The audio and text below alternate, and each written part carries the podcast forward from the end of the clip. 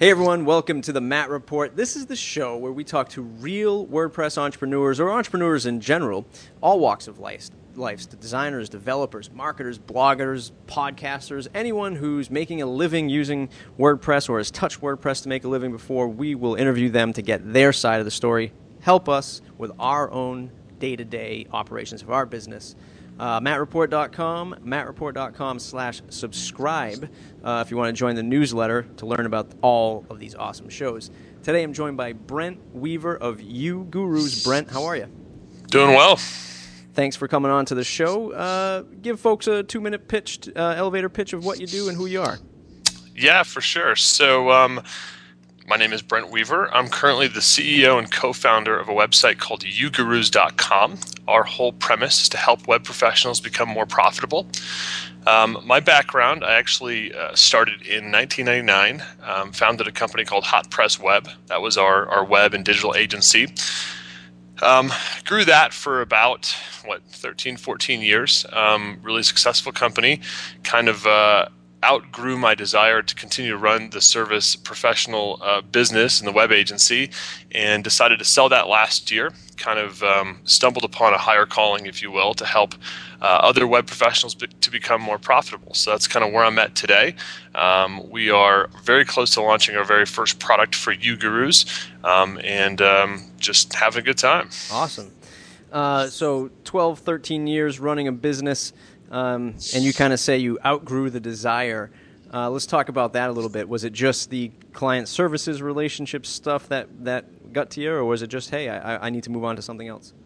Um, you know, I mean, I, I think I, I, always really enjoyed the client services business. Um, for us, uh, we kind of created our own problem, which was we, we actually created um, an informa- information product um, about four years ago and kind of got into that business. So we had really two sides to our business that we were running. Half of it was the client services business, and half of it was actually a, a product. And um, and so we started getting pulled in two different directions. We had, you know, two completely different customer groups. We were working with small business customers, nonprofits, and then we were also working with web designers.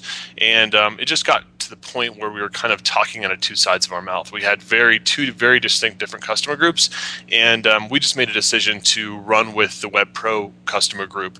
And so, um, you know, in doing that, we decided to kind of sell off the web agency side, focus 100% of our energy on the Web Pro. Um, and so it, it, wasn't really getting tired of the client services business. It was just like we were ready to, to focus more on, on this side of the shop. Mm-hmm. How did you stumble four years ago onto the informational product?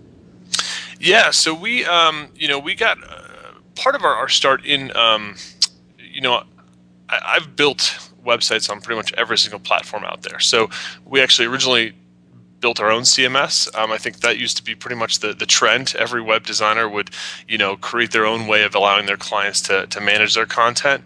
And then um, we went on this like decade long journey of like toying with other systems. So, you know, open source platforms, proprietary platforms, and all that kind of stuff. And we actually had part of our success in um, launching an information product for uh, technology by Adobe called Business Catalyst, and so that that was actually something that that was like our first info product, and it, it was pretty successful, and um, it's still alive and well uh, for the website, but um, we've um, you know kind of opened that market up a little bit more. So we, we now focus more on the general web pro versus just the BC folks. Um, and, and, that's allowed us to kind of bring to the surface some of our experience with WordPress and some of the other technologies. Yeah. Um, back to the client services, a lot of folks, obviously, my audience being primarily WordPress, um, you know, most most guys, gals starting out will say, you know what, I'm going to run with WordPress. I'm a WordPress developer or I'm a front end designer for WordPress, so I'm only going to use WordPress.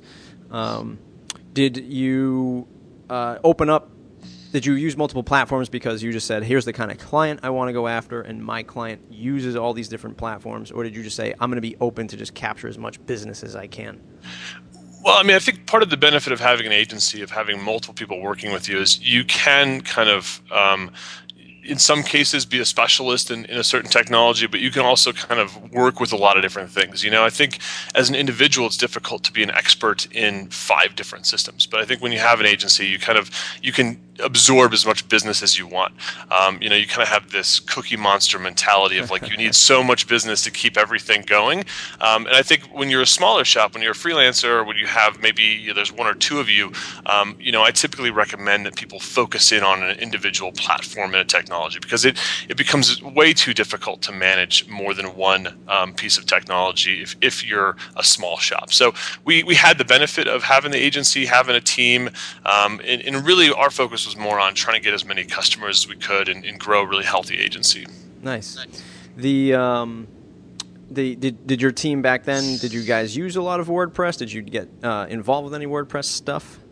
Um, yeah, I mean, you know, we've we've definitely launched a, a lot of sites on on the platform.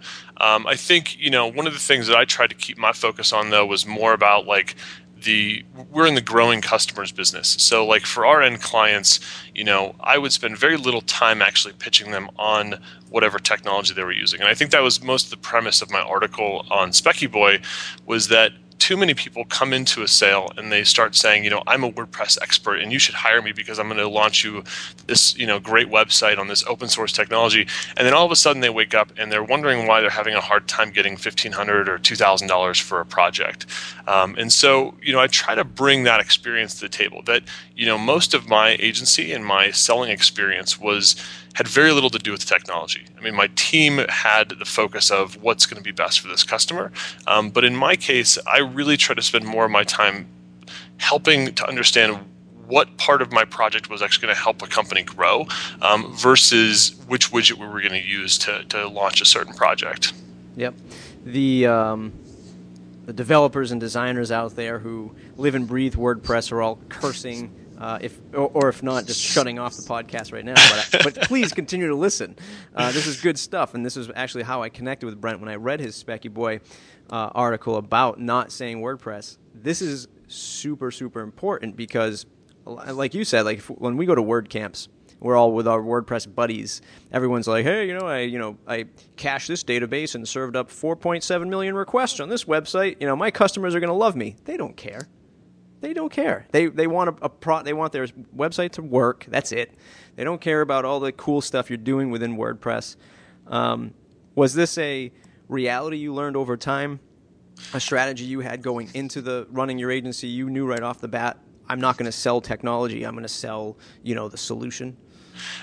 No. So I used to sell the technology. Yep. So I used to, you know, be really excited about the demo. Yep. Um, I used to try to like always come in and be like, "Oh, you guys are we're gonna put you in this new system, and it's awesome, and it's great," and you know, and I would spend a lot of time pitching the technology. And and and then at the same time, though, I was really struggling as a as a as a web designer. Uh, my agency was struggling. We were always redlining. Um, you know, I was having a really hard time getting like, I mean, four or five thousand dollars was like those are big projects for me. And um, and so I kind of went on this quest, and um, my quest involved hiring a lot of consultants. Um, I joined a program called EO, um, which is entrepreneur organization. I talked to a lot of entrepreneurs.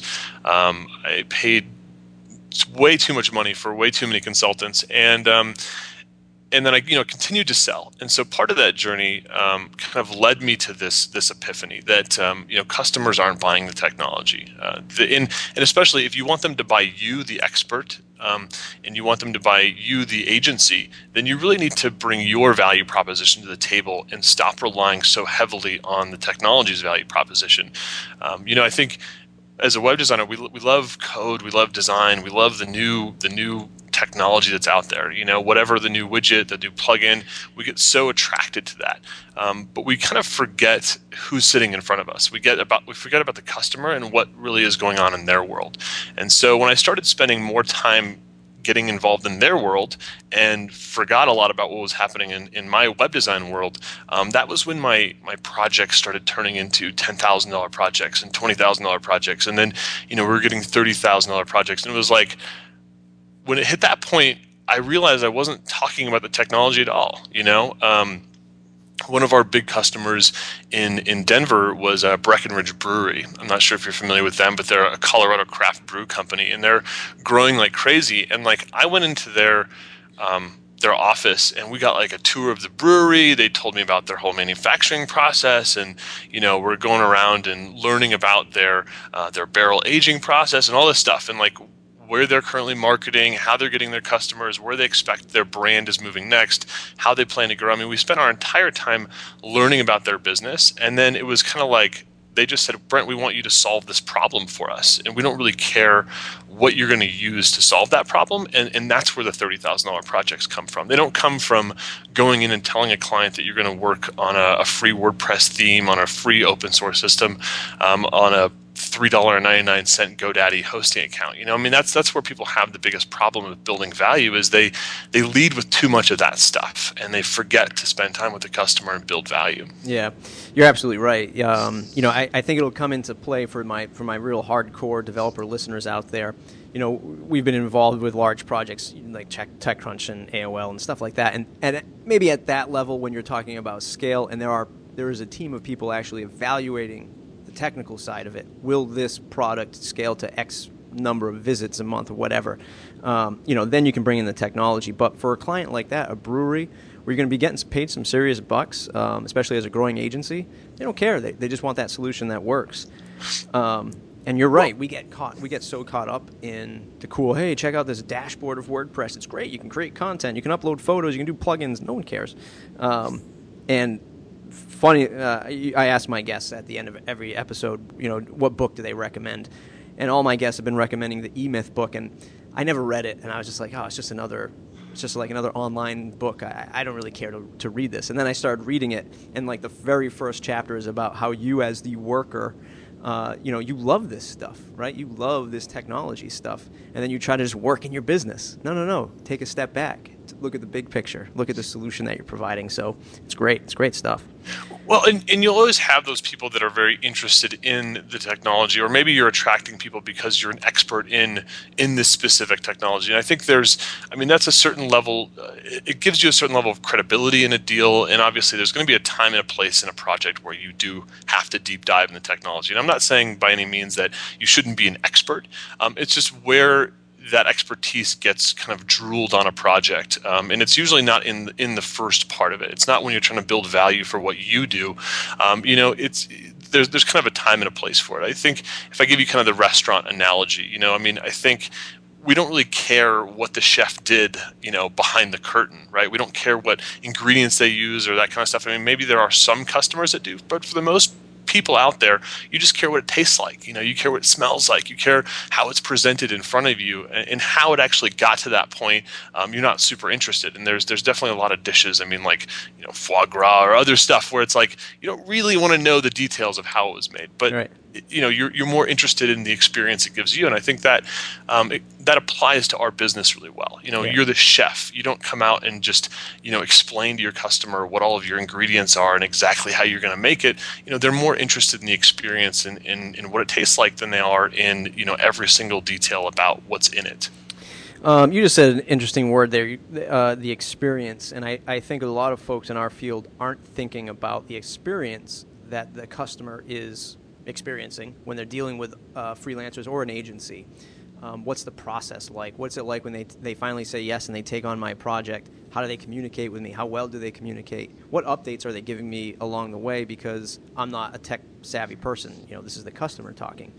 Um, did you ever focus on the experience of uh, the customer's interaction with you once you started finding a different voice instead of selling technology did you kind of make it an experience? Did you shift gears in that in that perspective? Uh, absolutely. I mean i think um, you know i would spend a lot more of my time uh, especially because my focus was you know the business development and sales side of our of our agency i spent a lot more of my time thinking about what that experience was like. You know what every single interaction actually was how long i was spending with the customer what we were talking about what our agenda was supposed to be for that interaction. And in spending more time thinking about how to make those interactions really really interesting and engaging um, versus you know coming into them with some huge cool technology demo. I mean, I just I never demoed the technology, or at least for the most part, I kind of stopped. Um, and I spent a lot more time thinking about how I was going to connect and form a real lasting relationship with this person. Um, one of our products that we're launching very soon on UGurus is called the Web Design Sales Kit. Um, and basically, it outlines my interaction model of how I would take, you know, I'd have nine interactions with a potential customer before I would ever sign a deal with them.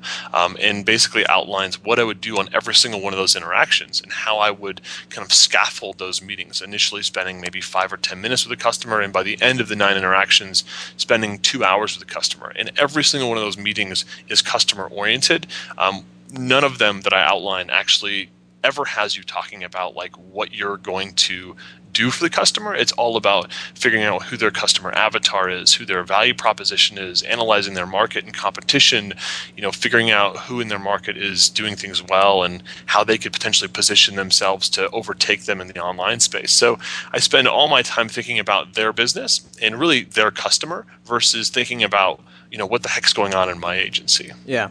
Um, that's awesome. Are those were those first four or five that you mentioned? Are those part of the nine? Um, yeah, I mean, well, the first couple. I mean, one of the things that is always interesting is is my second meeting that I always have with a prospective customer is always qualifying them for my business, um, and I think that's something that a lot of web companies don't do enough of. They just kind of like whoever knocks on their door, they just want the business so bad, and they forget to say, "Do I really want to work with this customer?" And then like somewhere halfway through a project, they wake up and they're like, man, I can't stand this person. I hate their business and they're so mean to me, you know, like, and so that's kind of what our first couple interactions are is, is, you know, getting to qualify them, making sure that they're somebody that your value proposition is going to fit really well with and that they're your ideal customer. And then we get into discovery. And discovery is usually around four meetings for me um, before we ever present a proposal. So a lot of guys like to have an hour long conference call and then, you know, present some proposal to somebody. Um, and, and I push that all the way to the end. So I usually don't present a proposal to somebody until I've had a lot of interactions and I feel pretty comfortable that I want to move forward with them. Uh, so this is what it sounds like from the outside. It sounds like you're gonna you're about to spend ten to twelve hours worth of work without getting paid. Um, how do you answer that? well, you know, so it's kind of funny. So what that that could be possible for sure. And I mean, if you're going to sell a twenty thousand dollar deal, um, you can probably be pretty assured that that might that might happen. Um, but something that you can actually do because this process that I outline is you do deliver so much value is a lot of times I would charge for my sales time. So like when we would get past the second interaction and basically I realized that they're a good potential fit for my business, I'd say, hey, look, I've got this discovery process. We're going to deep dive in your business. Um, it's going to take about ten hours, and I'm going to charge you a thousand bucks for it. So um, you get them to commit to a smaller um, a smaller mini project. You're going to spend a lot of time with them, consulting with them, kind of consultative selling. Um, and then at the end of it, you're going to give them a really good scope of work that outlines um, their project, their audience, their drivers, their key pains, the problems they're solving, a customer avatar. So you can charge for it. I mean, I didn't used to charge for it, but once I got really, really good for, at it, um, I actually did turn that into part of our, our agency's services. That's awesome. Uh, the, the other thing that's so important but so difficult is picking the right business to work with, picking the right client to work with.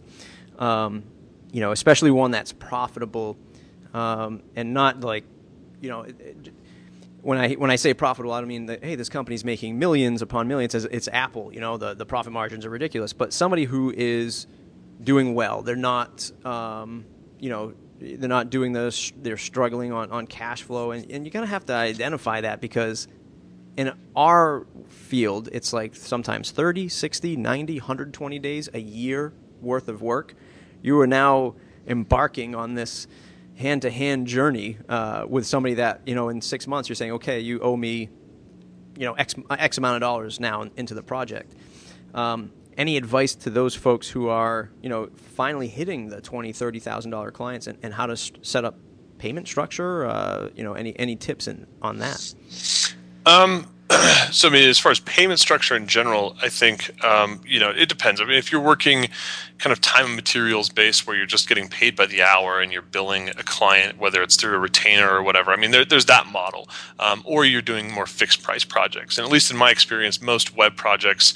Um, clients like the fixed price approach. They like to see a scope of work with a very specific dollar amount um, versus just kind of having the open ended retainer. Um, over the years, we had tried open ended retainers a lot. It works really well with ongoing support agreements, but for upfront projects, you know, usually it's um, it's the, the fixed price project. Um, and I moved to a model where we always did 50% upfront and then 25% at a mid, midpoint milestone and then 25% upon completion. Um, and that came out of, we used to do 50 50. And like sometimes projects would go, you know, initial estimation of schedule would be three months and it would turn out to be five or six months, whether it's contents being delayed or whatever the issue is. And then, you know, you're kind of saving your whole your whole profit for the end of the project, not just profit, but really some of your overhead costs and stuff like that. And so to alleviate that cash flow crunch, um, you know, I would just kind of create this mid-project milestone of, of another 25%. So, you know, trying to keep projects obviously on schedule is a huge part about, you know, your cash flow situation remaining sane. Um, but sometimes if you, you change your billing relationship a little bit, it can alleviate that. Yeah. Uh, I, I, that's the kind of conversation I, I enjoy having with folks uh, like, like you and I, because that's the that's the world that I live is you know running the business and running uh, project management, and then it's managing the cash flow and, and, relaying to the customer or to the client. Here's here's the reality of our business. You know, you're a brewery, so you know I don't know you're, you're building product, you're shipping it out, people are buying it, uh, and you've got this constant wheel going. With us, it's just time. That's all we have as our resource, and uh, the overhead of you know staff and and you know rent and all that stuff, utilities, um, and our profit comes at the end of the project. So the more you forget to review content, the more you forget to review wireframes, the more you're pushing out my business. Um, you know, but then it's the client always wants that quick, hey, you know, can you fix this tomorrow kind of thing. Um, yeah. Well, well, don't forget about us because you know we're we're still waiting to get paid from you. you know that kind of thing. It, uh, and there's a couple things I'll, I'll, i want to say on that. Yep. One is is um, you know getting paid on time. Uh, one of the big things is setting expectations. So uh, a really kind of bad thing I used to do was was set bad expectations, or rather, that's usually not setting any expectations. Um, you just kind of like you're so excited to get that initial check that you just forget to have the conversation with your customer around how billing works moving forward. Um, you know, when you expect to get paid, how you get how you expect to get paid. Um, you know, what your policy is around people when they don't pay you. Um, you know, like having that conversation before you ever sign on the dotted line is hugely important. To say, look, you know, I don't, I'm not a collections company. Um, I'm not, you know, hugely wealthy. I don't have just like stacks of cash sitting in the bank. You know, I've got to pay my developers, I've got to pay my designers, I've got to keep my lights on. And um, when I deliver an invoice, I expect that to be paid, you know, on time. If you know, if you're if you have a problem with something in that invoice, I expect to hear from you within 24 hours. Um, otherwise, you know, I, I, expect the check to be in the mail. I don't expect net 30, I don't expect net 45 or net 90 or whatever. You know, I expect you guys to send me a check as soon as I invoice. Um, so setting those expectations, I think, really early on in the process and having a very serious conversation because the time to not have that conversation is when your customer thinks that you're okay with net 30 and it's been 45 days, right? Yep. Then at that point, there's like emotion in the situation. So you want to have that conversation before you ever even get a project. And that's just part of setting really good expectations. Yep. Do you have a, uh, a war story you can share about something like that, that without naming names?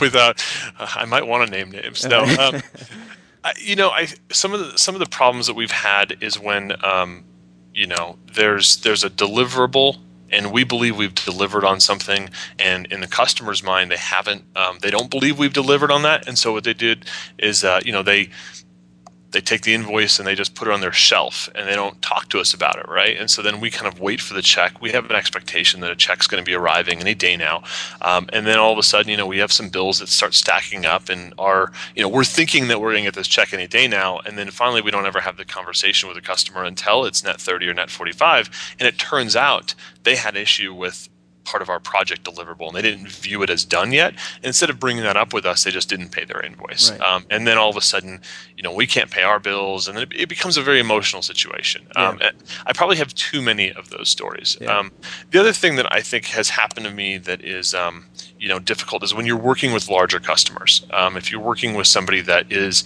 a major Fortune 500 or Fortune 1000 company, uh, and they have an expectation that they always pay net 30 or net 90 or whatever. And um, you know those are people that you you definitely need to set ground rules to say look i'm the little guy you're the big guy. And even though you guys always pay net 90 um, i can't work like that and try to get them to bend their rules for you. Um, i didn't used to do that but ever since i started asking companies like that to kind of bend their rules and reduce their um, billing profile then usually they would go ahead and say okay well we can't do you know due upon receipt. But we could do net 45, uh, and that can also be a, a good tip. Yeah, that's uh, one of the th- one of the things I've talked about in the past is exactly that. You know, bigger clients are great. It's a bigger paycheck. It's another zero at the end of that paycheck, but it's bringing along some of the same problems as the local mom and pop who just can't make make the payment because they just don't have the money.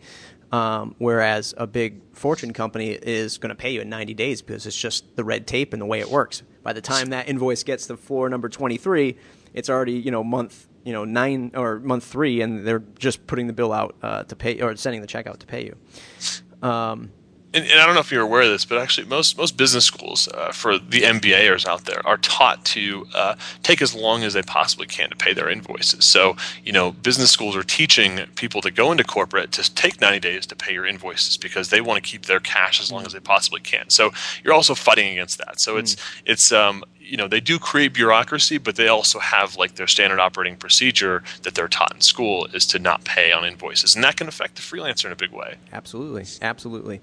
Um, the other thing is setting that expectation so that they don't just, uh, you know, the smaller company just doesn't shelf the invoice and say, well, I'm not really too happy, but I'm not going to have this conversation with them right now um, because, you know, we don't really know where to begin. So we're just not going to pay this because we don't see this as completed. Look, I mean, there's 150 channels I don't watch on Comcast, but I don't just say, "Eh, I'm not happy this month. Not going to pay my Comcast bill. see what happens." You know, I really didn't like what was on, you know, HBO four Spanish channel. You know, it didn't matter. Um, so yeah, setting that expectation and making sure that we're all on the same page. Definitely, definitely. Um, uh, words, WordPress specific. Uh, is there anything that you see? I know you're trying to get away from technology now. Um, is there anything shining that you see in WordPress that you think they could do uh, a little bit better or have been doing really well in the last year or so? Um, I think you know, for for a lot of web companies, I mean, the um, I, I, think one of the, one of the problems I still see with you know a lot of WordPress implementations out there is um, the, the, the, the constant updating, the overhead that exists if you have a lot of WordPress sites for an agency. And, and I've seen some kind of cloud-based solutions and, and kind of some, some update um, type of methods that you can use, but I still haven't seen like the silver bullet for, um, you know, you've got, I mean, in our agency we had, I don't know, let's say like 300 sites that we constantly managed. Um, and the overhead for that is um, it's a lot ongoing as an agency, you know, and I think when you when you compare that against some other SaaS-based solutions out there, some of the um, you know the Shopify's and the um, BigCommerces and, and those types of applications is you know they get the benefit of you know you have no overhead when it comes to technology. You know you don't have to worry about the hosting solution and all that kind of stuff. And so I think for the for the agency, for the bigger customers, um, that's still a problem. You still hear a lot of uh, customers complaining that their site got hacked and all that kind of stuff, and they're you know whoever built their website kind of went on a hiatus and just didn't do the security updates updates and the patches. And so I think that that is still a big problem in the open source space. Um, I'm still looking for the silver bullet for that. Um, you know I'm not sure if if you have more experience with that, but in my experience, I've seen a lot of customers get burned in that space, and I'd love to see you know something a little bit more unified from the community on how to solve that problem. Um, so that's that's kind of one of my my big you know issues with it but at the same time you know the platform has evolved so quickly and it's it's it's doing some really amazing stuff um, when it comes to content distribution so i think you know there's there's kind of a trade-off there yeah. but um, yeah no you're absolutely right um, what's next for you, gurus? I see that you do a lot of video. Uh, you're doing a lot of web shows helping folks uh, in the web professional space. Uh, what do you have going on next? Yeah, so um, I mentioned it a little bit, but our, our first product is launching. Um, it's a web design sales kit. Uh, it's basically, you know, my 14 years of selling web professionally, all of my experience um, well, I should say it's it's my later career experience that I'm teaching. Um, I'm not teaching the early stuff, right? The, the all the mistakes that I made, the trials and the errors that I um, kind of went through. I'm not really teaching that. I'm teaching my my uh, my process that I was really, you know, that was really fine tuned, and I was I was selling a lot of deals. So I'm I'm teaching that over, um, I don't know, it's probably a six or seven hour course, along with a ton of other resources that um, I use, like pricing calculators, proposal templates, um, presentation tools that I use to help build value, customer avatar worksheets, and all that kind of stuff. So everything that I used in that 10 hours of sales process, we're basically um, going to, you know provide as a product. So somebody can come in and, and swipe their credit card and, and purchase that. So that's going to be our first our first product. Um, and then we've got about 15 other areas of a web practice that we're going to be looking at over the next uh, 12 months. Um, so I'm not quite ready to talk about any of that stuff sure. yet, but uh, the sales kit's going to be the first thing that comes out. Um, and of course, we're actually also, um, you know, always going to be, be, doing a lot of blogging, a lot of video blogging. Uh, open to questions from the community. Um, I've got a Q&A Thursday video that we've been putting together, and that's all based on customer inquiries and feedback that we get. Um, and then we basically answer a question every week and, and, put some, some work into providing some good insight on that. That's awesome. Um, yeah, I mean the level of quality uh, that you're that you're doing with video looks great. Um, obviously, your setup looks great now. Are, are you renting out a? St- you have a studio space set up? Um, how does that work? How does it look at the office? Yeah, so we actually converted. Um, we're still in the same space we were uh, with our web agency. So we actually have been able to keep a good deal of our team from our agency business for, for what we're doing now. And so we actually converted our, our conference room area where we used to meet with clients, basically converted that into a video studio. So you know now we're not doing a whole lot of meeting one on one with with people. Um, and if they, if they are um, if we are meeting with them, there are other web professionals, and we're probably interviewing them anyways. So we basically converted half our office into a studio. So it's pretty cool. That's tremendous. That's awesome. Very, very good. So that ends the formal interview. So we'll jump into uh, some of the last two segments of the show the What's in Your Toolbox segment. What piece of software um, or hardware do you use to run your business uh, on a day to day basis, like an Evernote, Gmail, an iPad? Uh, what do you have? Do I do I have to pick one? I no, feel like be, we, if, you, if, you, got a bunch of them, throw them all together because that's awesome. We've got like software soup here. Um, we actually we use. Uh, are you familiar with Podio? I've heard of it. All right, so Podios is our, our, our project management yep. suite, basically. We use Basecamp for years. I love the, the 37 Signals products and stuff like that, but Podio is pretty nifty because it's highly customizable. So we can basically create our own kind of databases within uh, Podio. Um, so we manage all of our content publishing and our contributor network um, through Podio. We manage um, basically all of our operations in Podio. And then other than that, it's you know Google Apps to manage all of our communications and documents and stuff like that. Um, Evernote for for all of our note taking stuff. Um, Dropbox, we obviously move a lot of video around, so Dropbox is our solution to kind of keep all of our video stuff uh, synced up. Um, I'm trying to think. I'm trying to see what else is on my my taskbar.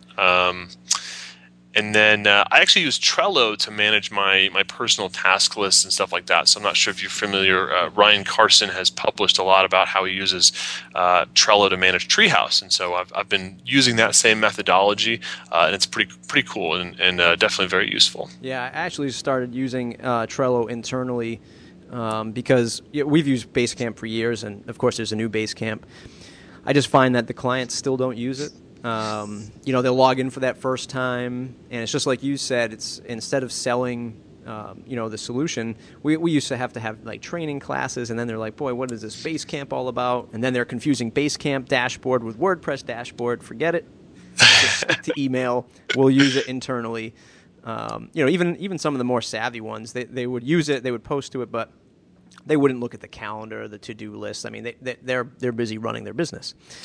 Yeah, I mean, you know, a couple a couple quick um, tips on that. You know, for getting clients to adopt the project management software, which I think is um, you kind of have to get them to use something, right? Because because sometimes managing a project over email, if you have like ten or twelve people that are in a project, that could becomes a little bit too um, overwhelming. So you know, doing some upfront training with them on Basecamp, um, having them primarily use Basecamp in their email box. So you use Basecamp, but you let them leverage the email functionality where they're replying to notes and stuff like that um, to keep stuff organized. Um, and the other one is to have a weekly standing meeting with your customer where you basically every week you sit down with them for an hour and it's always the same time, same place, and you have Basecamp in front of them. So even though they're primarily using email, you still show them the project management suite on a weekly basis so they know that, hey, look, if I ever was wondering what's going on with my project, I could log in and see this thing that they're showing me. Um, but knowing that they're probably only going to use email is, is always a, a good rule of thumb. Yeah. That's awesome. Uh, let's jump into the lightning round. Ask you a series of quick questions, and you'll have a series of quick answers. The one plugin you cannot live without. Might not have an answer for this one. Um, you know, there's a guy that um, you know. I, am just going to say the most recent plugin that I was using. Uh, this is called created a plugin called WP Preset that's actually allowed us to save a little bit of time in creating new uh, WordPress implementations. They're, they're, they're super new, um, but basically what their plugin does is it allows you to preload all of your settings that you have from WordPress.org implementation in about one click. So it saves about 200 clicks on the install. Um, these guys are, are, are, super new. They're just getting their product off the ground, but um, I had a chance to use it, and it's, it's pretty nifty just because if you're trying to create a lot of websites quickly, um, it can save a huge amount of time on your projects. Nice, very nice. Uh, a favorite WordPress or business book?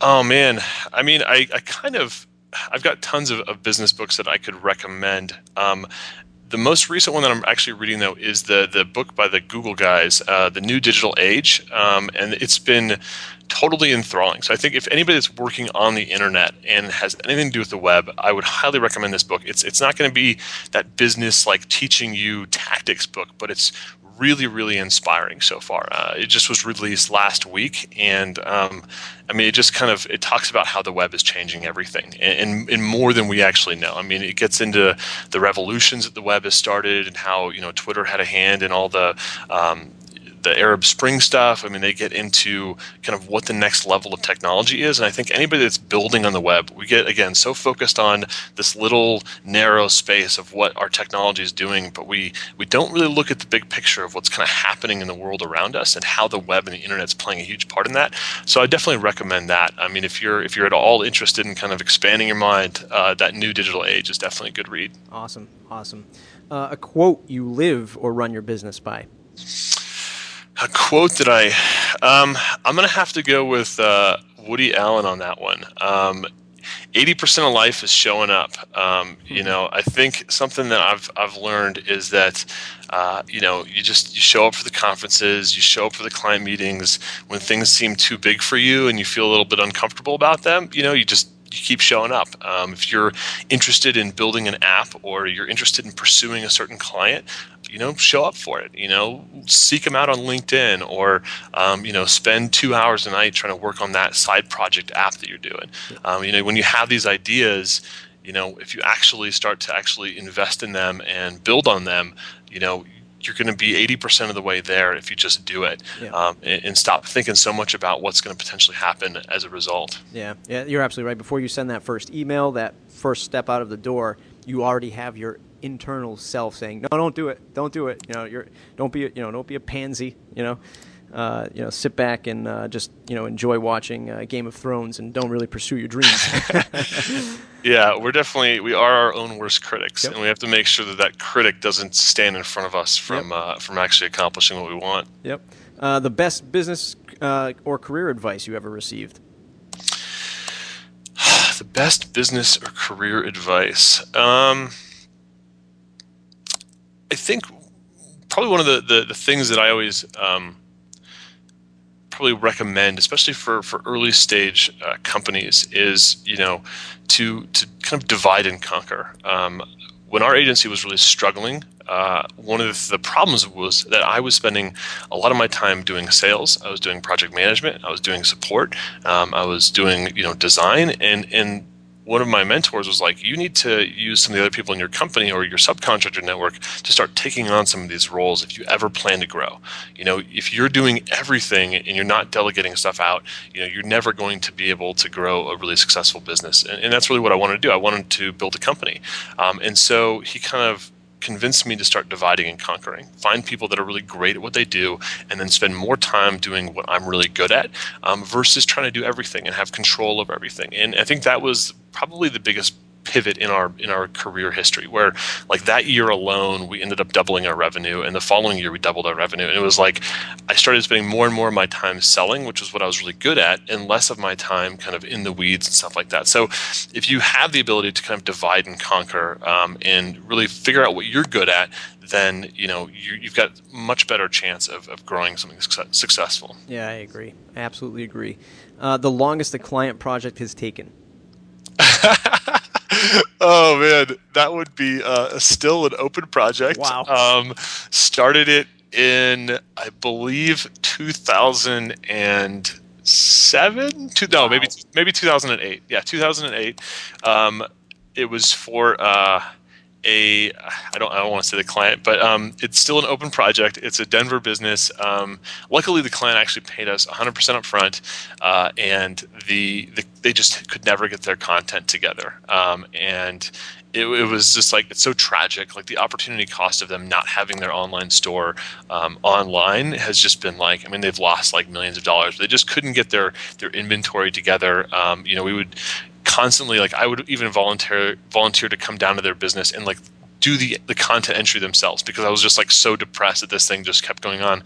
And the business owner, like, you know, she just could never like figure out how to like either trust us or delegate a task. I mean, she could never just figure out how to, to bring her business online. Um, and you know, it's it's one of those that I've kind of just shoveled it under the rug as being abandoned, but uh, it's pretty tragic. So I have to say, my, my longest ongoing project, the clock is still ticking. Wow, um, five years, like five years and, and going right now. That's that definitely takes the cake. The longest standing uh, before you was two years.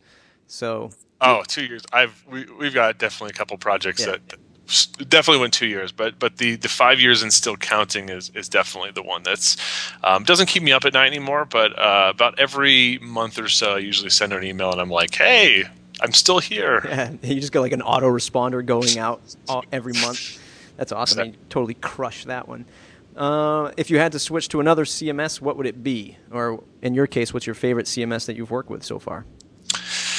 favorite CMS that I've worked with. Um, you know, it's, it's interesting. I think, I mean, obviously there's there's there's the big players out there, but I'm I'm always interested in kind of, you know, some of the the newer stuff, the the the, the smaller stuff that's out there. Um, you know, I know it's not a very huge CMS, but um, I've spent a little bit of time uh, creating uh, or growing a Tumblr audience, and so um, Tumblr is actually a very interesting because it's so simple right? It's like it's a very simple, just like blogging platform, and it has a lot of different ways to publish content, both on like email and apps and like all this other stuff. And they're like they're growing insanely fast. And for how simple of a content management system it is, I mean, obviously, if you're building website projects for customers, like you're going to have a hard time leveraging Tumblr. But I think some of the functionality they have built in has has definitely intrigued me, um, just because they make it so easy uh, to to publish content on an ongoing basis, and they almost kind of have decluttered it. They don't give you a lot of power, and, and that helps people stay focused on on the content.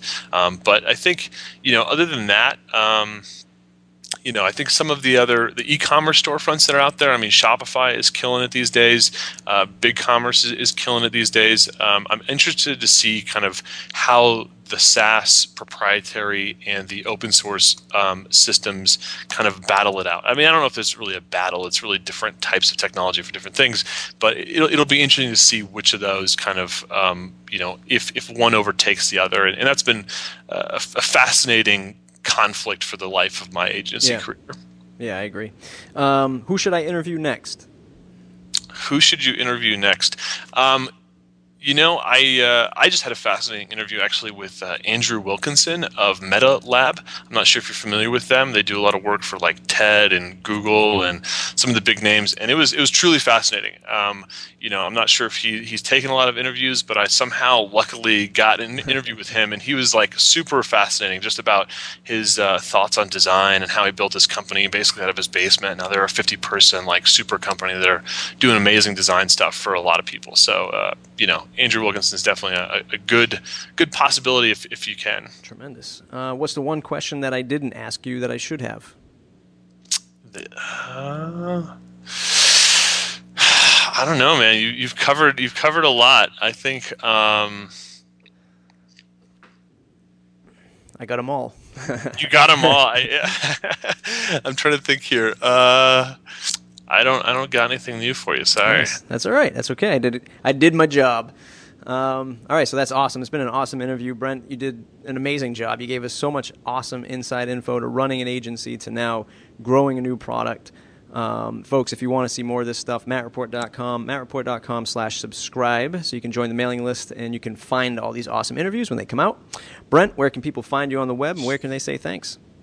Uh, absolutely. So our website, ugurus.com, that's the letter U and then gurus.com. You can, of course, check us out there. We got some really cool blog posts and content um, kind of furthering the conversation we've been having here. And then you can always follow me on Twitter, and that's at Brent Weaver on Twitter. Awesome. Thanks, Brent. Thanks for doing the interview. Absolutely, Matt. My pleasure.